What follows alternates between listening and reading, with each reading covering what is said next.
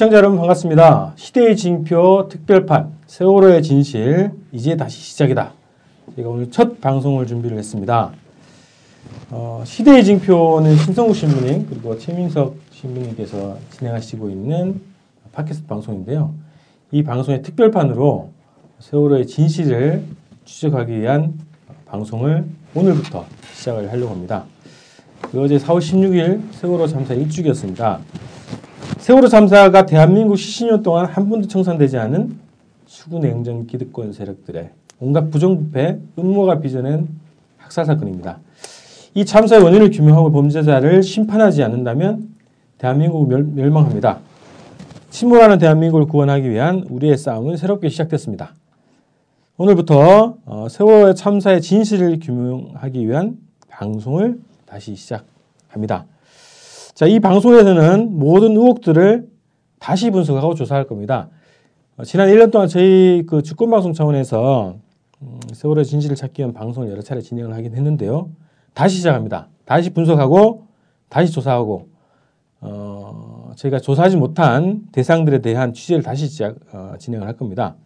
세월호 어, 새롭게 발표된 세월호 관련 자료들 그리고 뉴스들을 이제 분석할 거고요. 전문가들 그리고 증언자들 그리고 국가 기관들에 대한 취재를 할 겁니다.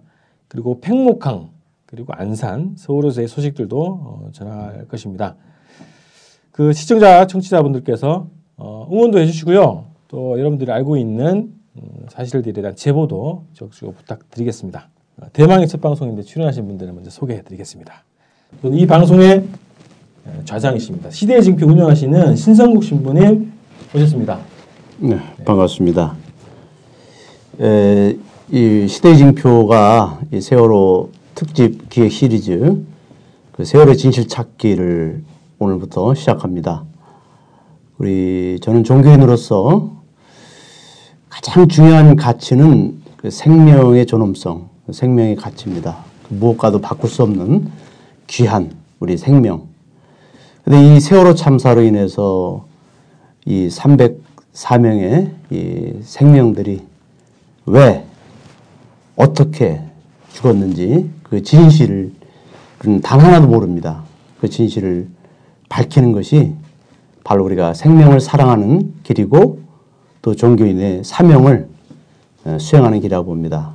저는 이 방송을 시작하면서 우리 희생된 아이들 또 그 희생되신 분들의 그 절규를 듣습니다. 그들이 원하는 것이 무엇일까? 진실을 밝혀달라는 바로 우리 희생된 그 학생들의 절규. 그걸 들으면서는 학생들이 원하는 대로 어, 내가 해야 될 일이 무엇인가를 찾으면서 세월호 진실 찾기 방송을 시작하게 됩니다. 앞으로 저희들이 최선을 다해서 이 진실을 접근할 수 있도록 노력을 다하겠습니다. 예. 신부님 계셔서 든든합니다. 음, 신부님 품 안에서 저희가 마음 놓고 방송을 진행하겠습니다. 다음은요, 이 방송의 전문 분석가요.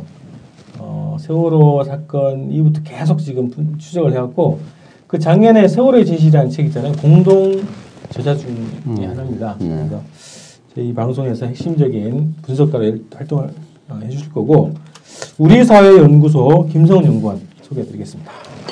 네, 저 인사드리겠습니다. 우리 사회 연구소 연구원이고요. 김성원이라고 합니다. 네, 반갑습니다. 네, 그 저는 애초에 원래 세월호 선박 관련 전문가는 아닙니다. 그 아시다시피 우리사회연구소라는 이름 연구소에 서 일을 하고 있고요. 그 원래 주되게 맡고 있는 파트는 어, 경제를 원래 담당하고 있는데요. 그 세월호 참사 이후에 사실 저희 연구소에서 그 우리 사회 연구소답게 우리 사회 전반 문제들을 좀 저희가 분석하고 대안들을 제시를 하려고 노력을 하고 있습니다. 이제 세월호 참사 이후에 유가족분들이나 혹은 국민들께서 다들 하시는 말씀이 단 하나지 않습니까?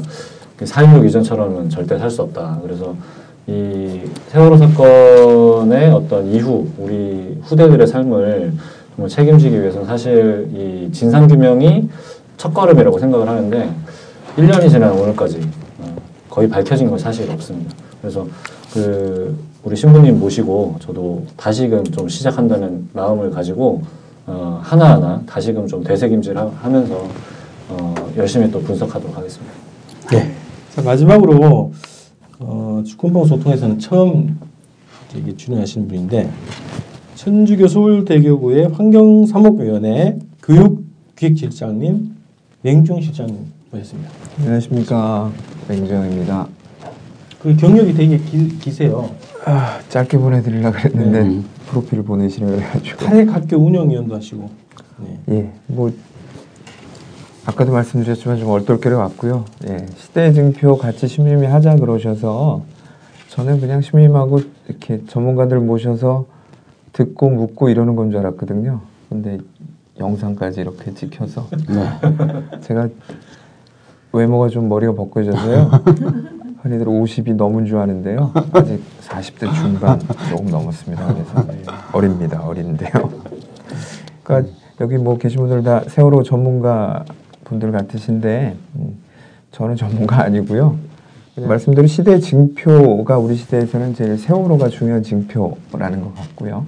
그래서 그 어제도 많은 분들이 이렇게 광화문에 또 모이셨죠. 그래서 그 부족하지만 세월호 진상규명에 좀 같이 도움이 됐으면 하는 그런 작은 마음으로 함께 했습니다. 그래서 모쪼록 잘좀 네, 부탁드리겠습니다. 고맙습니다. 반갑습니다. 자 이렇게 어, 4인조가 모였습니다. 세월호의 진실을 저는 여- 여러 군데에서 이제 여러 언론사나 방송사에서 이 세월호 주제를 많이 다루잖아요. 그래서 각각 좀 관심 있는 분야들이 좀 차이가 있는데 어, 저희는 오늘 이 주제에 아주 큰 관심을 가지고 있죠. 국정원. 네. 이 국정원과 세월호라는 이 주제를 아주 관심 있어 하셔서 첫 이제 주제로 다루게 됐는데요.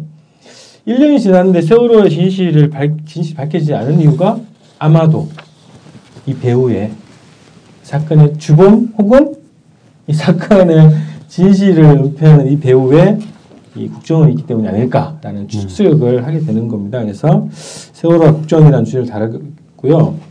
그 작년호를 거치면서 국정원 관련한 여러 가지 새로운 기사들이 많이 나왔는데 이게 크게 주목을 못 받고 있어요. 특히 세월호 관련해서 충분히 이게 같이 분석될 수 있는 그런 기사들인데 주목을 못 받고 사장되거나 어, 관심 밖에 멀어지는 이런 현상도 있어서 저희가 다시 한번 기저, 기억을 다시 이제 일깨워 드리고 또 새롭게 이 밝혀진 어, 사실들 그리고 저희가 주장하는 논리들을 오늘 한번 다뤄보도록 하겠습니다. 그래서 세월호와 국정원이라는 주제로 김성훈 연구원이 이제 준비를 해오셨는데 시간 해보죠. 네. 일단은 좀 설명을 그 왜 세월호가 국정원 관련이 되게 됐는지부터 좀 되돌아보면서 최근에 어떤 그 논란의 양상까지도 한번 짚어보는 그런 어, 시간을 좀 가지겠는데요. 일단 국정원이 이제 세월호 사건하고 연관이 되게 된 게 사실 저도 국정원에 굉장히 관심이 많습니다만 그 국정원이라는 조직이 그냥 일반적인 조직은 아니지 않습니까? 그래서 그 없는 간첩도 만들어내고 그 다음에 그 대선에도 깊숙하게 개입을 했다는 사실이 사실 그 법정에서도 많이 밝혀진 부분들이 있고 그런데 마침 때마침 또 세월호 사건에 국정원이 연관이 돼 있다 이런 것들이 증거들이 몇 가지가 나온 게 있어서 어, 좀 살펴보겠는데요. 크게 보면 세 가지가 있습니다. 첫 번째는 그 해양 사고 관련된 보고 개통도가 하나가 있었고 또 하나는 그 국정원의 괴문 건이 하나가 발견이 됐죠. 그리고 마지막으로는 이제 국정원의 외곽 조직이었는데 양호공제를 혹은 이제 양지회 이렇게 두 가지 조직이 있습니다. 이 두 가지 조직이 과거에도 좀 약간 주목을 받다가 이 다시금 좀 세월호 사건이 터지면서 어, 다시 좀 주목을 받게 됐는데요. 그래서 이거 세 가지를 다시 한번 좀 되돌아보겠습니다. 그러니까 지금 그 성남의 이재명 시장님이 이, 이것 때문에 지금 고소당해가지고 그렇죠. 명예훼손으로. 예, 그래서 네. 세월호 실소유주 논란 뭐 이- 이런 거죠. 네네. 세월호의 실소유주가 그러니까 청해진원 이병헌이 아니라 국정원 아니냐 이런 이제 의혹을 강하게 지금 제기를 하고 계시죠. 그래서 세월호가 어, 처음에 이제 이상하다 이런 게 발견이 된 것이 뭐냐면 해양사고 보고 개통도였습니다. 그 자료 화면을 보시면 이제 그 해양사고 보고 개통도가 있는데 이것은 뭐 쉽게 말씀드려서 비상 연락망이죠. 그래서 어, 세월호가 어떤 그 해난 사고에 처해가 됐을 때 어디로 연락할 거냐 뭐 이런 건데 기본적으로 이제 세월호가 이제 도표를 보시면 어, 세월호가 처음으로 연락을 하게 돼 있는 곳이 세 군데가 있습니다. 좌측에 보시면 국정원, 제, 제주지부 이렇게 돼 있고요. 우측에 보시면 국정원 인천지부입니다. 그 왜 제주와 인천이냐? 세월호가 어, 인천과 제주를 왔다 갔다 하기 때문에 이제 제주와 인천을 연락하는 건 맞, 맞는 것 같은데 왜 그것이 국정원이냐 이런 거죠. 그러니까 첫 연락 기관이라는 거. 그렇죠. 사고가 나면 맨 먼저 여기를 연락해야 되는 거죠. 그리고 실제로 당일에도 이제 그렇게 연락을 했다는 것이 밝혀진 바 있고요. 네, 그래서 이것이 이제 왜 도대체 왜 이런가? 그럼 다른 배는 어떤가? 이런 이제 의문들이 제기가 됐습니다. 근데 그 국정원에서는 그 당시에 어, 국정원뿐만 아니라 일각에서는 그이 국정원과 연결이 돼 있는 것이 유사시에 혹시 혹은 뭐 전쟁이 났을 때 어, 세월호가 큰 배지 않습니까? 그래서 이 배를 이제 국가에서 동원하는 그런 어떤 선박이기 때문에 국정원과 연결이 되어 있다 이렇게 좀 주장을 어, 한 바가 있죠. 근데 이제 다른 배를 그래서 한번 살펴봤습니다. 다른 배를 살펴보니 시스타 크루즈라는 배가 있습니다. 이게 청해진 소유는 아니죠. 청해진 소유는 아닙니다. 이게 이제 다른 회사의 선박인데 국내에서 가장 큰 배죠. 쉽게 말씀드리면. 그래서 크루즈 선박 호화 여객선입니다. 네. 아, 호화까지는 아니고요. 음. 네. 크루즈는 여객선입니다. 호화는 크루즈. 네, 네. 뭐 그렇다 보시, 보실 수 있는데 이 배가 이 배를 살펴본 이유는 이게 이제 가장 크기 때문인데요. 만약에 세월호가 국가 동원으로 지정이 돼 있다라면 이제 그게 선박 크기 때문에 그런데 그럼 당연히 이제 시스타 크루즈 호도 음. 어, 지정이 되어야 됩니다. 근데 이제 이 배를 살펴보니 자료 한번 보여주죠. 네. 시스타 크루즈는 매우 정상적이에요. 이제 첫 번째 사고가 나면 당연히 인근 선박으로 연결이 되고요. 그다음에 우측을 보시면 해경정으로 연락이 됩니다. 그러니까 주변에 이제 해경들이 순찰을 돌고 있으니까 음. 당연히 이제 이렇게 연락이 되게 되고 아니, 보시면 저기 연락이 전화가 아니라 일반 통신 연락이라는 거잖아요. 그렇죠 VHF 그러니까 이제 저거는 쉽게 말씀드리면 무, 무선기를 생각할 수 있는 무전기. 네. 그래서 이렇게 그 선장이 무전기를 대고 얘기를 하면 그것이 이제 VHF 단파 무선 무전기죠. 그래서 저거를 통해서 연락을 가게 됩니다. 그리고 이제 대각선에 보시면 전화번호가 나옵니다. 저기로 연락을 해가지고 이제 예, 사고를 신고를 하게끔 되어 있고요. 물론 당연히 그 목포나 진도 이쪽에도 그 VHF 그러니까 무전기로 다 연락이 되게 돼, 돼 있습니다. 그리고 운항 관리실이라든지 목포 해양 경찰서. 그러니까 일단 누가 봐도 대단히 합리적이죠. 의심할 여지가 전혀 없습니다. 그런데 이제 앞에 보신 것처럼 유달 유달리 세월호는 국정원하고 제일 처음으로 연락을 하게 돼 있다. 이것이 이제 하나의 의혹의 출발점이 되었던 거죠. 저기 시월드 고속 페리가 시스타 크루즈의 그 본회사구만요. 네, 그렇습니다. 네, 목포 본사도- 제주 간. 네네. 음. 목포 지부, 제주 지부 뭐 이렇게 되는 거죠. 그왜 그 쌍둥이 배라 그랬던 오하 마나호죠. 네. 그것도 그 운영 규정이 없다 그러더라고요. 이 국정원 쪽으로 보고하는 개통체계가 없고 거기도 바로 이제 보면은 해운조합, 청해진 해운, 제주본점. 그러니까 그 사례는 아, 이 세월호에만 규정이 있다는 얘기인 그- 거죠. 때 있죠. 그러니까 이렇게 알고 계신 네. 분이 아직도 많습니다. 네. 그게 아닌가요? 네. 어, 그래서 이거를 아직도 이렇게 알고 계신 분이 많습니다. 네. 저도 나름 조사를 했는데 음. 그렇게 나오더라고요. 네, 그게 아니고. 근데 취재를 마침 또 했어요. 음. 했는데 오하마나호 배를 갔더니 붙어 있는 겁니다. 이렇게 선실내에 비상 연락망에 붙어 있지 않습니까? 어딜 가도 이걸 보니까 오하마나호도 똑같이 돼 있는 거예요. 자료 한번 보여주죠. 좌측에는 국정원 국정원이네. 음. 우측에는 국정원 인천지부. 이게 그 오하마나오 배에 직접 올라가가지고 아. 취재하는 과정에서 확인된 연락처라는 거예요. 이걸 보려고 한 게 아닌데 다른 것 때문에 취재를 갔다가 뉴스 K라고 나오죠. 네, 국민 TV에서 이제 이거를 취재를 그때 했는데 이것이 밝혀진 겁니다.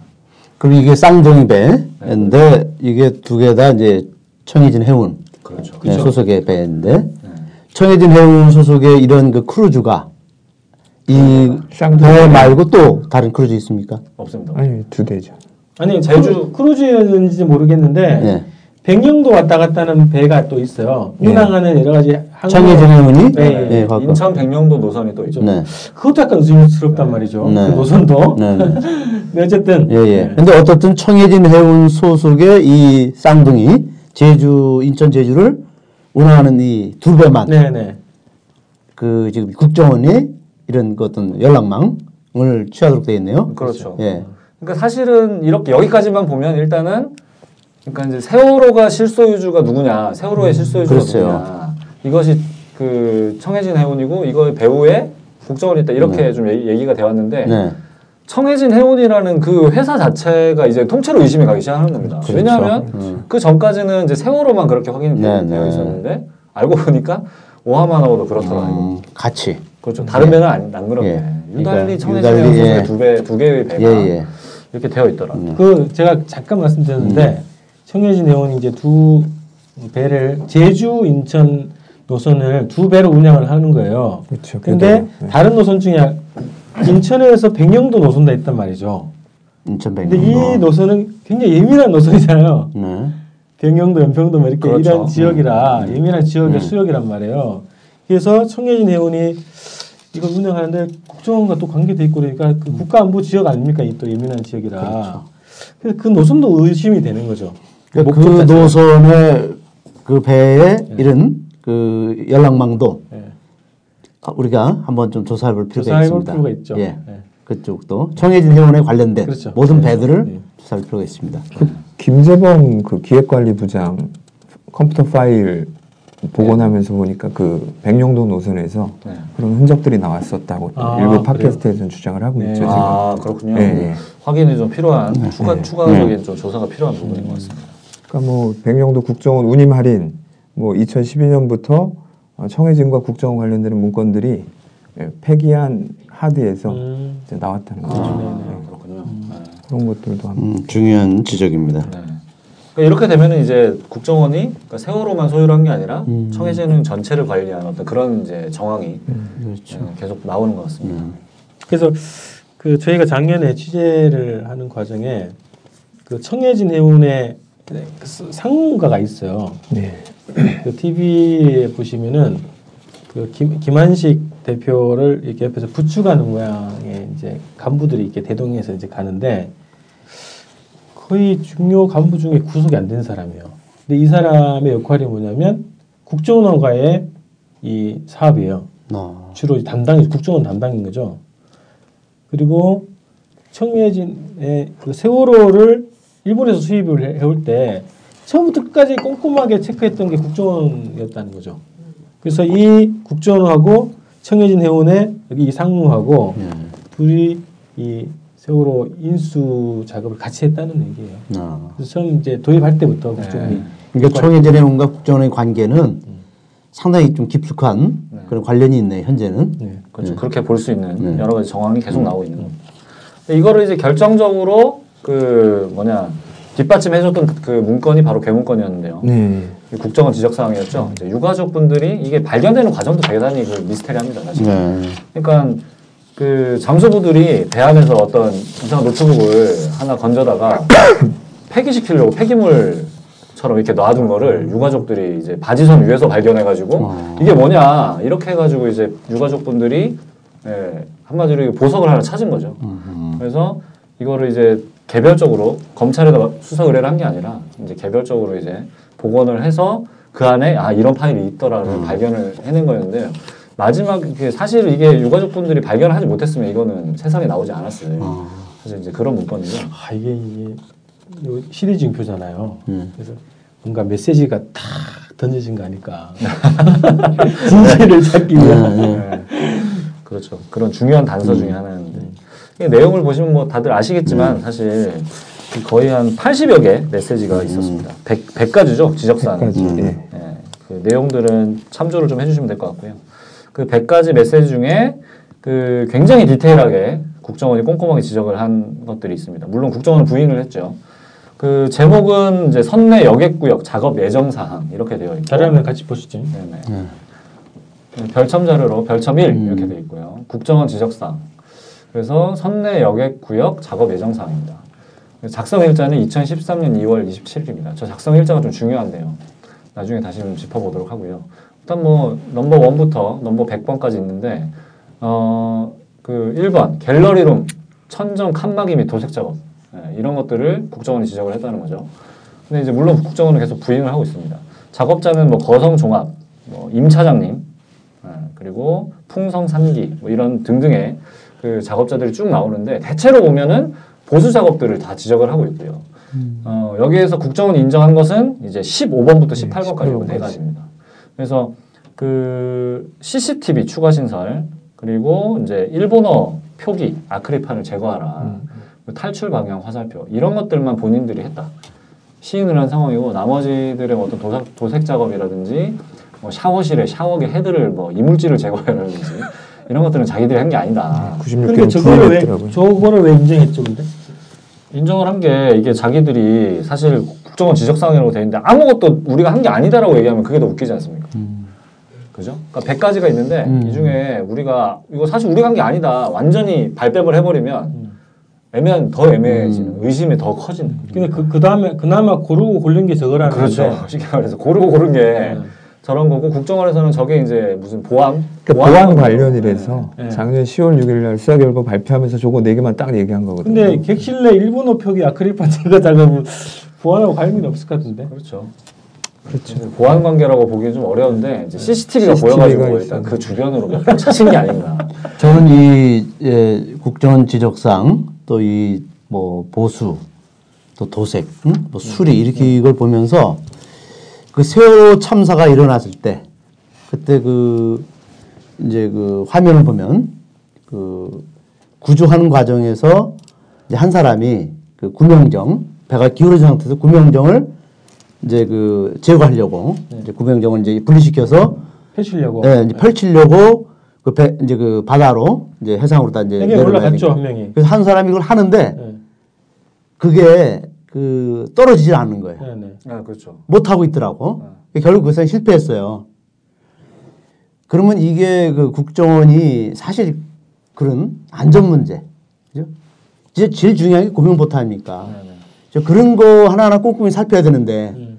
그런 어떤 국민 그 예? 탑승객들의 승객들의 생명과 관련된 그런 구명정에 대해서는 전혀 지금 여기서 지적이 안 되고 아, 그런가요? 엉뚱한 음. 타일, 응? 뭐 샤워실에 무슨 뭐 도색, 테이블이 무슨 색깔로 바꿔라. 응? 이런 아주 정말 생명과 관계없는 돈벌이 사업에만 치중했지 않았는가. 네. 그러니까 국정원이라는 이이 인간들은 국민들의 생명 안전은 안중에도 없다. 어, 신부님은 아예 그 확 정을 하시네요. 저는 소유가- 연상한 연상. 오늘 제가 여기 오면서 추정하세요. 전 추정이란 말도 연상하는 이유가 연상. 국 정원의 과거 전력을 보면 네, 네. 우리나라의 그 분단 상황에서 간첩 사건, 조작 사건, 음? 그리고 온갖 그러한 그 응? 국민들을 그 고문시키는 이런 사건 안기부 이게 아주 전문가 아닙니까? 네. 그러니까 국정 조작의 달인인 국정을 생각하면 이 세월호도 연상이 돼요. 그 네. 과거의 그런 전력들하고. 그러니까 국정원이 지금까지 역사에 그 제약을 악행을 저지른 것들이 의심받을 수밖에 없다. 응? 이 사건하고도. 칼기 쭉 조사하면서 보셨던 이 안기부의 그런 행태, 공작 행태가 예. 그대로 닮아 있다 그러나, 이렇게 그럼요. 생각하시기 때문에 음, 추적 추정을 하시는 거잖아요. 연상. 연상을 하시는 거잖아요. 네. 연상입니다. 예. 그렇게 그런 음, 범죄를 저질러 왔던 집단이 어느 날 회개하고 바뀌는 게 아니죠. 18대 대선 부정선거도 보십시오. 국정원 댓글 사건. 그들은 회개하지 않고 어? 한 번도 국민을 위해서 존재하지 않고 이런 그 잘못된 정권, 음? 이런 세월호 같은 학살 정권에 봉사하는 그런 기관이라는 것이 드러나지 않습니까? 그러니까 변하지 않아요. 그들은. 이 국정원 지적사항도 저 지적사항이 나왔을 때도 해명하겠다 그랬어요. 이걸, 이게, 이게 뭐야 이런 지적사항이 있는가 해명, 해명 안 했습니다. 해명한 게네 개. 네 개. 그거 준비했죠 해명 어떻게 해명했는지. 예. 그 다시 그 신부님 네. 지적사항 보시니까 그 제가 다시 한번 이렇게 쭉 한번 훑어봤는데 100가지를 다 훑어보니까 음. 정말로 그게 없네요. 구명정 안전 문제. 안전 문제 하나도 없고. 예. 그러니까 안전 문제라고 할 수 있는 게 아까 그뭐 예? 그. 뭐라고 해야 될까 유도등 이것도. 유도등 교체했는데 비상구동 이것도 뭐 이런 예. 그러니까 이게 유도등을 정말 야, 이 승객들의 안전을 생각하면서 유도등이 정말 잘 들어와야 된다 이렇게 한 게 아니라 네. 겉으로 드러나는 거니까 그렇죠. 이게 정보가 나와 있으면 예. 아 이게 뭐냐 그렇죠. 이런 뉘앙스로 한게 예. 아닐까라는 생각이 아, 좀 정확하신 지적인 것 같습니다. 네. 아, 다시 보니까 좋네요. 네. 어, 막안 보이네요. 네. 네. 아, 저는 음. 다시 보니까 뭐가 보이냐면 여기 그 작업한 기업들 있잖아요. 거성종합 뭐 네. 이런 여기를 인터뷰를 해봐야겠다. 네, 여기 취재한 것들이 있는데 있어요? 네, 취재한 것들이 있는데 다 인터뷰 거, 거의 거절했습니다. 사실. 그 전에. 그 여기 보시면 임 차장님이라는 분도 나오고 예, 여러분들이 나오는데 다들 이제 좀 약간 노코멘트 하고 있는 이런 상황인 것 같고요. 그, 그 커- 코멘트 할 게 없다라는 게 입만 열면 뭐가 나온다라는 또 그런 얘기로 좀 들리는 것 같아가지고 그렇죠. 근데 일단 뭐 그 지적 사항에 관련해서는 좀 더 추가적인 어, 분석이 더 필요할 것 같습니다. 작성자는 그냥 사망으로 처리가 된 건가요? 그 이후에 뭐 그렇죠. 그렇죠. 네. 그 사, 사무장 네, 사무장은 추정되는데 네. 추정인 거죠, 추정이죠. 그것도. 예, 실제로 그분은 확인이 안된 거죠. 그렇죠. 그것도 조금 저는 의문스럽다는 생각을 그냥 개인적으로 합니다. 작성자가 그 돌아가신 거죠. 예, 요 이 참사 일어나고 얼마 후에 바로 음? 그 의문의 죽음 당하지 않았어요? 그러니까 어떤 밝히지 않는 죽음으로. 아 그런가요? 그 배와 함께 확인 예. 확인 필요한데 그 승무원 사망자 예, 예. 중에 사무장이 있는데 그 사무장이 이거의 네. 작성자다 이렇게 추정 국정원이 주장을 하는 거죠. 주장을 하는 거죠. 일단은 그렇고요. 일단 국정원이 어떻게 해명했는지를 좀 같이 좀 살펴보시면 네. 어, 이것이 왜 국정원 거냐 이게 좀 더 어, 될 것 같은데 것일 것 같냐? 네. 국정원이 두 차례 해명을 했습니다. 근데 첫 번째로는 이제 언제 어떻게 해명을 했냐면 국정원은 그 당시 국토해양부 네, 현 해양수산부의 요청으로 세월호의 국가 보호 장비 지정을 위해서 3월 18일부터 20일간 사흘간이죠 보안 측정을 실시했다 이렇게 주장을 했습니다. 근데 아까 이제 작성 그 제가 작성 날짜가 중요하다고 했는데 예, 예. 작성 날짜가 2월 네, 27일이지 않습니까? 근데 보안 측정은 그 이후에 했다는 거죠. 그래서 일단 국정원에서는 세월호가 큰 선박이기 때문에 국가 보호 장비 지정을 하려고 했고 그래서 보안 측정을 실시했다. 그래서 보안 측정과 관련된 CCTV 등등 아크릴판 꼼꼼하게 체크를 했다고 주장을 하고 있는데요. 근데 이제 문건 날짜랑 안 맞으니까 작성 날짜랑 안, 마- 안 맞으니까 2차 해명을 시도를 합니다. 그래서 그 사전 준비의 일환으로 인천 해양항만청과 항만공사, 해운조합, 그러니까 기타 등등을 데리고 간 거죠.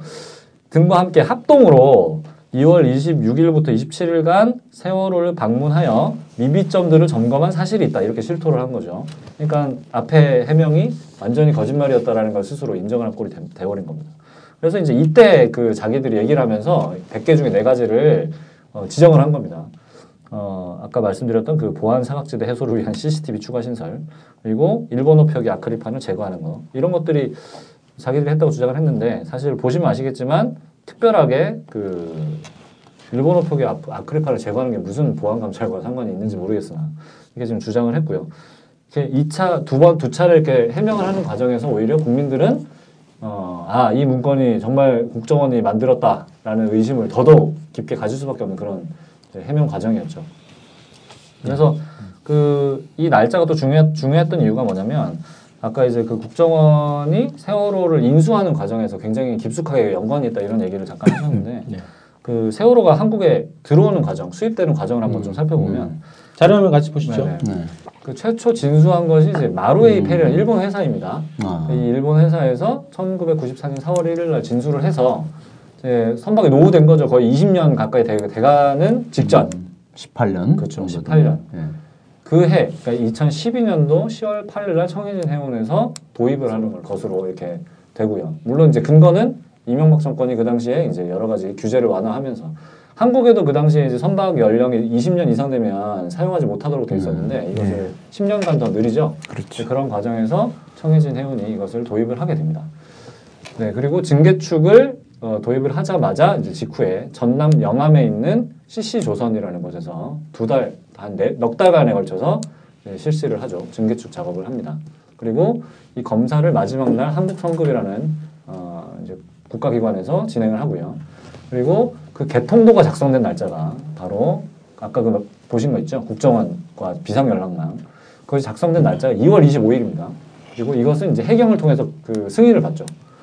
그리고 마지막으로 지적사항이 확인이 된 것이 작성이 된 것이 이제 2월 27일이라는 겁니다. 그러니까 이 과정을 보시면 아 이것이 이명박 정권에서 규제 완화가 이루어지고 그것을 어떤 막 국정원이 이것을 만약 했다고 가정을 했을 때 아 이것이 정말 좋은 어, 하나의 사업거리가 되겠다. 왜냐하면 싸게 수입할 수 있으니까요. 싸게 도입을 해서 영업을 할 수 있도록 그런 조건이 마련됐으니까 아 청해진 해운을 이용해 가지고 이걸 한번 해보자 이렇게 결심을 했다고 가정을 하고 그 다음에 증개축을 한 겁니다. 증개축을 하는 과정에서 이제 여객실을 많이 늘렸죠. 여객실을 늘리고 어 그렇게 하면서 이제 그 최대한 좀 사람을 많이 실을 수 있도록 이렇게 바꾼 다음에 개통도도 작성하고 이제 지적 사항도 만들어 놓고 이런 과정이 이제 한눈에 좀 들어오게 되는 것이 아닌가 이렇게 좀 추정을 해볼 수 있겠죠. 저 수입 과정에서 보면은 그 청해진 해운이 그 당시에 부채 비율이 상당히 높았어요. 그러니까 어떤 은행으로부터 자금을 이렇게 지원받을 수 있는 그런 상황이 아니었다. 그 당시 이제 그 에, 산업은행 그 강만수 예, 그쪽에서 아주 특혜로 대출했다 그런 얘기가 네. 나오고 있거든요. 네, 네. 음. 그러니까 그 특혜 대출을 그 일개 그 해운 회사가 받을 수 있다는 것은 더구나 산업은행이 어떤 그 심사도 제대로 거치지 않고 형식적으로 해서 이제 했다는 것은 그 청해진 해운이 엄청난 그 권력 응? 기관을 등에 업고 그런 특혜 대출을 받지 않았는가 라는 생각이 들어요. 네, 네. 예, 그리고 여기서 보면은 이 개통도 저 날짜가 2013년 2월 25일이면 박근혜 취임식 날이네. 하는 날입니다. 그러네요. 이게 이게 얼마나 이 18대 부정선거하고 이 시기를 보면은 이 상당한 연관을 갖고 있어요. 2012년 10월이면 이제는 대선 18대 대선을 앞둔 네. 두달 전에 수입을 하고요. 개통도 국정원으로 현재 연락을 직접 연락을 취하도록 하고 그리고 27일 날 이틀 후에 이제 그 지적 사항이 있죠. 최종 수정된 날이죠. 네. 그리고 이 세월호 사건이 날 때가 2014년 4월 16일이죠. 2014년 4월 16일이면 그 당시에 국정원 부정선거로 인해서 댓글 사건으로 인해서 국민들이 그 엄청나게 그 국정원을 궁지에 몰아놨던 국정이 궁지에 몰렸던 시기였고 그리고 천주교에서는 신부들이 전국 각지를 돌면서 국정원 부정선거에 대한 규탄, 시국미사를 했던 시점이에요. 그때가 최정점에 달 때가 2013년 말부터 3월까지였습니다. 네. 그리고 4월 15일 날 남재진 국정원장이 사과하고 내가 그때 아마 3분 사과였을 거예요 그때. 예 3분 사과. 사과를 하고 그리고 4월 16일 날 이 세월호 참사가 일어났어요. 그러니까 이게 하나하나 다 이걸 제대로 우리가 좀 짚어보면은 국정원하고 깊은 관련을 이게 연관이 있다는 것이 계속 여기서 드러나고 있지 않는가. 그런 생각이 들 수밖에 없죠. 네. 그러니까 국정원이 자기들이 세월호에서 떳떳하다면 저렇게 응? 구렁이 식으로 해명하지 말고 응? 당당하게 국민들이 신뢰할 수 있도록 그죠? 그 정말 소, 소, 소상하게 해명해 줘야 되는데 지금 또 의심받고 있습니다.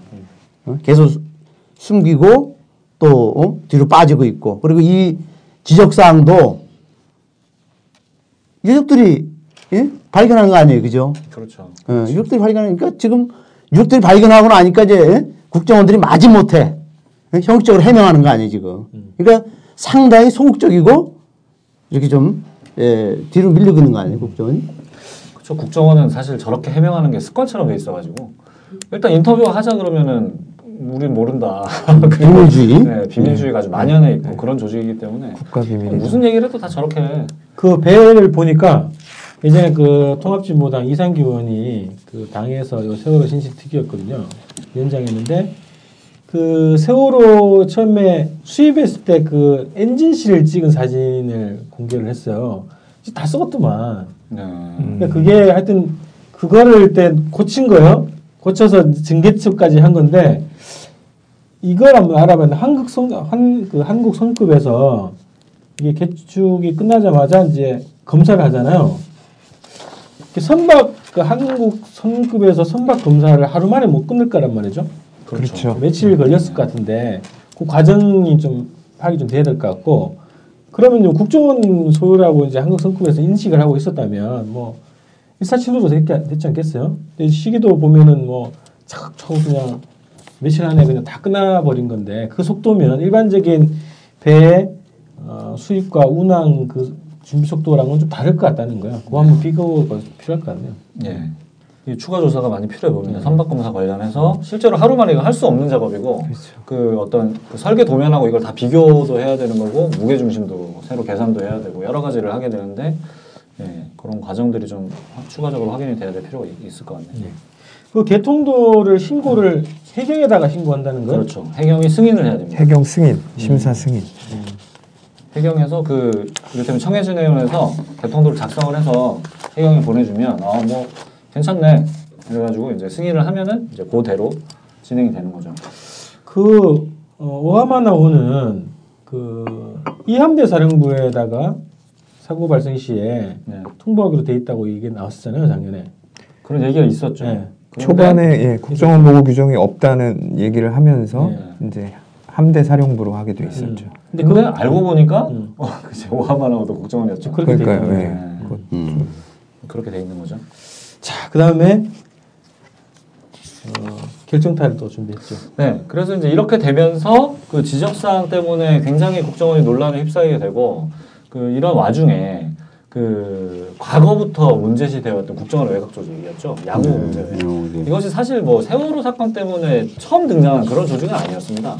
네, 그 국정원이 관리하는 비자금이라는 게 공작 자금이라는 게 워낙 이렇게 만연해 있고 이러기 때문에 그 국정원의 외곽 조직이 있고 국정원 직원들이 또 퇴직했을 때 먹고 사는 문제들을 또 해결하기 위한 외곽 조직들이 굉장히 많다라는 것들은 공공연한 사실 비밀이었죠. 근데 이제 이 세월호 사건으로부터 다시 뭐 참사가 벌어지면서 이 국정원의 외곽 조직들이 재, 재조명받게 되는 이런 과정이었는데요. 이 양우공제회와 양제회가 등장을 하게 됩니다. 그래서 국정원의 외곽 조직은 크게 두 가지가 있습니다. 그 양우공제회라는 조직하고 양지회라는 조직이 있습니다. 이 두 가지를 좀 비교를 해보시면 일단 양우공제회는 그 이름이 둘 다 이제 양자가 들어가 있잖아요. 네. 벼량자 쓰는 거죠. 벼- 벼장자를 쓰고 있어요. 음지에서 이래가지고 양지를 좀 아. 퇴직하고는 네. 예. 누가 봐도 한눈에 알 수 있죠, 사실. 그 음지에서 우리는 일하고 양지를. 지향한다. 그런 이제 슬로건에 맞춰서 이름도 볕 양자에 벗 우자를 쓰고 있어요. 그리고 이제 양지회 같은 경우는 볕 양자에 땅지자. 퇴직하고 올라왔다 이런 것 같아요. 그렇죠. 땅 위로 올라왔다. 땅 위로 올라왔다. 따뜻한 데로 그래서 왔대요. 우리는 양지에 살고 있고 니는 음지에 살아라. 여기는 현직이기 때문에. 네. 그리고 이제 양궁제는 특이한 조직인데 이게 현직 직원들이 가입을 해 있어요. 네, 그리고 뭐 뒤에도 살펴보겠지만 이 이사장이 현직 기조실장, 기조실장. 기획조정실장이 이제 현직 이사장을 하고 있습니다. 그리고 이제 양궁공제회가 설립된 시기는 박정희 정권 때인 1970년이죠. 네, 중앙정보부 시절에 설립이 됐고요. 네, 네, 목적은 이렇게 돼 있습니다. 공식적으로 국정원 직원들의 생활 증진과 복지 향상을 도모한다. 아주 이제 무난하게 설정이 돼 있는 거죠. 그리고 회원 수준은 5천 명. 그러니까 즉 국정원 직원 수와 같, 같겠죠. 네, 그렇게 돼 있고. 국정원이 5천 원밖에 안 될까요? 뭐 공식적으로는 그렇죠. 네. 5천 명이 본 직원이고 나머지는 뭐 대학직이거나 비선. 불학직이거나 이런 식으로. 그렇죠. 네. 비선이겠죠, 비선. 네. 그리고 이제 연간 적립금이 60억 수준인데 저거는 무슨 얘기냐면 추정입니다, 추정. 그러니까 이제 음. 국정원 직원들이 한 달에 예, 급여의 한 10% 정도를 예, 10만 원 정도를 예, 이렇게 적립을 했을 때 아, 1년에 한 60억 정도가 적립이 되지 않겠냐라고 이제 추정을 하는 거예요. 근데 법인 등기부 등본에는 뭐 한 3억, 30억 정도 또 언론에서 보도를 하더라고요. 아, 그러면 네. 자본금이 30억 얘기하는 그렇죠, 그렇죠. 자본금 개념에서 아, 자본금. 자본금. 30억. 음. 이거 적립금 아 틀리죠. 예. 그래서 하여튼 그런 보도들이 좀 있고요. 그다음에 전체 투자 규모를 보면 은행권, 그러니까 금융권에서는 양호공제가 워낙 벌이는 그 투자가 많은데요. 이것도 추정입니다, 사실은. 그러니까 3천억 이상 정도의 규모를 투자를 하고 있다. 좀 추정을 하고 있는 그런 상황. 투자를 지금 이렇게 투자해 놓은 금액이 네, 투자해 3천억 놓은 정도다. 음. 그러니까 이게 이제 약간 아리송한 겁니다. 연간 적립금 한 60억 정도 되는 작은 조직인데 이 조직이 투자 규모를 한 3천억 정도 할 수 있으려면 사실은 50 배네, 적립금만 50 배. 갖고 네, 그렇죠. 하는 게 아니다 이런 거죠. 그런 이제 의구심이 자꾸 들게 되는 그런 조직이 양궁제. 그리고 이제 양지회를 좀 더 보시면 양지회 같은 경우는 퇴직자 전원이 뭐 가입을 다 한 것 같습니다. 그러니까 임, 그 일반 직원뿐만 아니라 어, 임, 그 임원들까지 다 가입을 하는 그런 것 같고요. 그리고 1990년도에 이제 안전기획부 시절에 안기부 시절에 설립을 한 조직이고요. 여기도 이제 설립 목적은 이렇게 돼 있습니다. 회원의 친목과 권익 옹호, 직업 안정 여기까지 괜찮은데 국가 안보에 관한 사업을 한답니다. 뭘 하는지 모르겠는데 주로 하는 사업은 그 양재 관련해서 이 양재가 주로 어디서 등장을 하냐면 그 보수단체 집회에 나가면 양재회 이름이 걸려 있는 플랜카드가 있습니다. 공동 주최 참가 단체 이런 식으로. 참가 단체 혹은 뭐 공동 주최식으로 양재회가 그 저 양재회를 얘기를 하는 아, 거예요. 그게 국가 안보 사업일 수 있겠네. 뭐 그럴 수 있겠죠. 전국 집결 하는 거잖아. 전국 척결, 예, 그리고 예, 뭐 그런 여러 가지 것들을 이제 집회들을 보수단체 집회에서 음. 양재회의 모습을 볼 수 있다. 여기는 이제 퇴직원들이 다 가입을 하는데 한 7천 명 정도 수준이라고 합니다. 7천 명. 네, 그러니까 여기에 현직 직원하고 퇴직자가 같이 가입했다는 건가? 네, 네 그렇습니다. 양지회는 양지회는 퇴직자, 퇴직자. 퇴직자만. 네. 네. 여기는 네. 현 현직. 예, 양호음제는 양호는 형- 현직만 현직. 이렇게 돼 있고 양지회가 7천 명 수준으로 알려져 있는데 이것도 이제 뭐 정확하진 않, 않은 것 같습니다. 네. 그리고 그 여기서 사실은 지금 이제 문제가 되는 거는 양지회 쪽보다는 양호공제회가 더 지금 문제시 되고 있는데요. 그 이유가 뭐냐면 그 아까도 말씀드렸지만 이사장이 어, 기획조정 현직 기획조정실장이라는데 문제 핵심이 있습니다. 그러니까 그 기획조정실장의 원래 역할을 보시면 그 다들 아시겠지만 가- 막강한 권- 권한을 가지고 있죠. 그 사업 전반의 사업 계획을 다 총괄하고 있고 그 계획만 이렇게 컨트롤하는 것이 아니라 자금 관리까지 다 한다는 거죠. 근데 이제 국정원이라는 이 조직의 특성상 공식적으로 드러나는 예산 이외에 소위 말하는 비자금이죠. 비자금. 공작금이 굉장히 많이 조성이 되어 있고 이 관리까지 기획조정실이 다 하고 있다라는 거죠. 근데 그런데 이런 그 공작금 관리하는 사람이 기획조정실이고 그 실장이 바로 양호공제회의 이사장. 이사장이다. 네. 이렇게 돼 있다 보니까 아 그렇다면 양호공제회가 바로 국정원 자금 출처다. 아, 국정원 자금 관리하는 데다. 이렇게 이제 좀 연결이 다 자연스럽게 되게 되는. 이 공제가 보통 이제 무슨 뭐 군인 공제, 교원 공제 이런 식으로 해서 그렇죠. 네. 수익 사업을 벌이게 돼 있잖아요. 벌이려고 만든 게 공제잖아요. 수익 사업을 해서 이제 그 후생 복리를 하는 거죠. 네. 그러니까 뭐 그 거기서 나오는 수익금을 가지고 이제 소속된 회원들에게 일정 정도 상조, 부조 네, 그렇죠. 이런 것들을 하고 그죠? 그러니까 수익 사업을 하려고 만든 게 공제라고 하는 건데 현직 공무원이 네. 현직 공무원이 이사회에 참여할 수 없다는 거죠. 그렇죠. 예, 법률적으로 네. 따지면. 근데 거기다 이사장까지 맡아 이사장까지 맡았으니까 이건 공무원법 위반 아닌가요? 그렇죠. 네. 당연히 공무원법 위반이죠. 네. 근데 이 양호공제는 국정원 산하 기관이기 때문에 감사도 한 번도 받은 적이 없고 그렇게 그렇다는 지적을 해도 네. 뭐 우리는 모르겠다 이렇게 얘기를 해버리면 국정원에 물어봐라. 뭐 이게 아니. 산하 개념인가요? 외곽 개념인가? 외곽 단체가 외곽 알려져 단체이기 있죠. 때문에 산하 단체는 아닙니다. 네. 당연히 그 외곽이니까- 외곽 조직이 별도의 조직이죠. 외- 외곽 조직이니까 국회 감사를 안 받아도 되지 않나요? 근데 기본적으로 이제 그 교직원 공제회라든지 음. 이 공무원들의 퇴직 공무원, 예. 예, 퇴직 그 있죠. 관계가 되어 있기 때문에 네, 네. 기본적으로 공, 그 공무원과 관련되어 있는 공직들과 관련되어 있는 공제회들은 다 감사 대상이 됩니다. 음. 기본적으로. 근데 얘는 감사 대상이 안 되고 있고 지금 그렇죠. 거기다가 공무원법 위반을 하면서까지 기조실장이 이사장을 맡고 있는 그래서 당연히 공무원이 자기가 공무상 취득한 정보를 가지고 수익 사업을 하게 되면은 그것은 위법이죠. 그렇죠. 일반 저 민간 그 법인에서도 자기 내부 정보를 가지고 주식 투자를 하면 위반이지 않습니까? 근데 하물며 공무원이 이렇게 하고 있다. 그리고 기획조정실장이라는 막강한 권한을 가진 사람이 이사장으로서 이 모든 투자를 있는데. 관할을 하고 있는데 이것은 당연히 위법이죠. 근데 이거를 부정하진 않잖아요, 얘네들이 또 그죠? 존재를 부정할 수는 없죠. 왜냐하면 있는 조직이니까. 그러니까 답변할 수 없다라고 얘기하더라고요. 그 부분에 대해서 우리는 답변할 수 그러니까 없다. 국정원이라는 그 조직이 초법적인, 응? 그러니까 우리 어떤 실정법 이런 것에 전혀 자기들은 응? 그 구애받지 않고 네. 초법적으로 저런 단체를 운영하고 일반인들이 저런 단체를 운영하면 어? 당연히 공무원법으로 다 걸려드는데 국정원은 거기에 자기들은 이제 해당되지 않고 또 한 가지는 이제 이 불법적인 양공제 공무원법상 위법을 저지르는 양공제가 있는데 이 세월호 관련돼서도 불법을 저지르고 있죠. 그 이 세월호가 그 2012년 10월에 수입을 해서 네. 그리고 그 2013년 2월까지 51억 원을 들여서 그 증개축을 합니다. 그 증개축을 할 때 다 불법적으로 했- 그러니까 법적 기준을 위반하면서 징계축이 됐다는 거죠. 그렇죠. 그래서 결국 국정원이 지적사항을 했다는 것은 뭐냐? 바로 그런 것들 지적사항을 해야죠. 불법 징계축을 못하도록 네.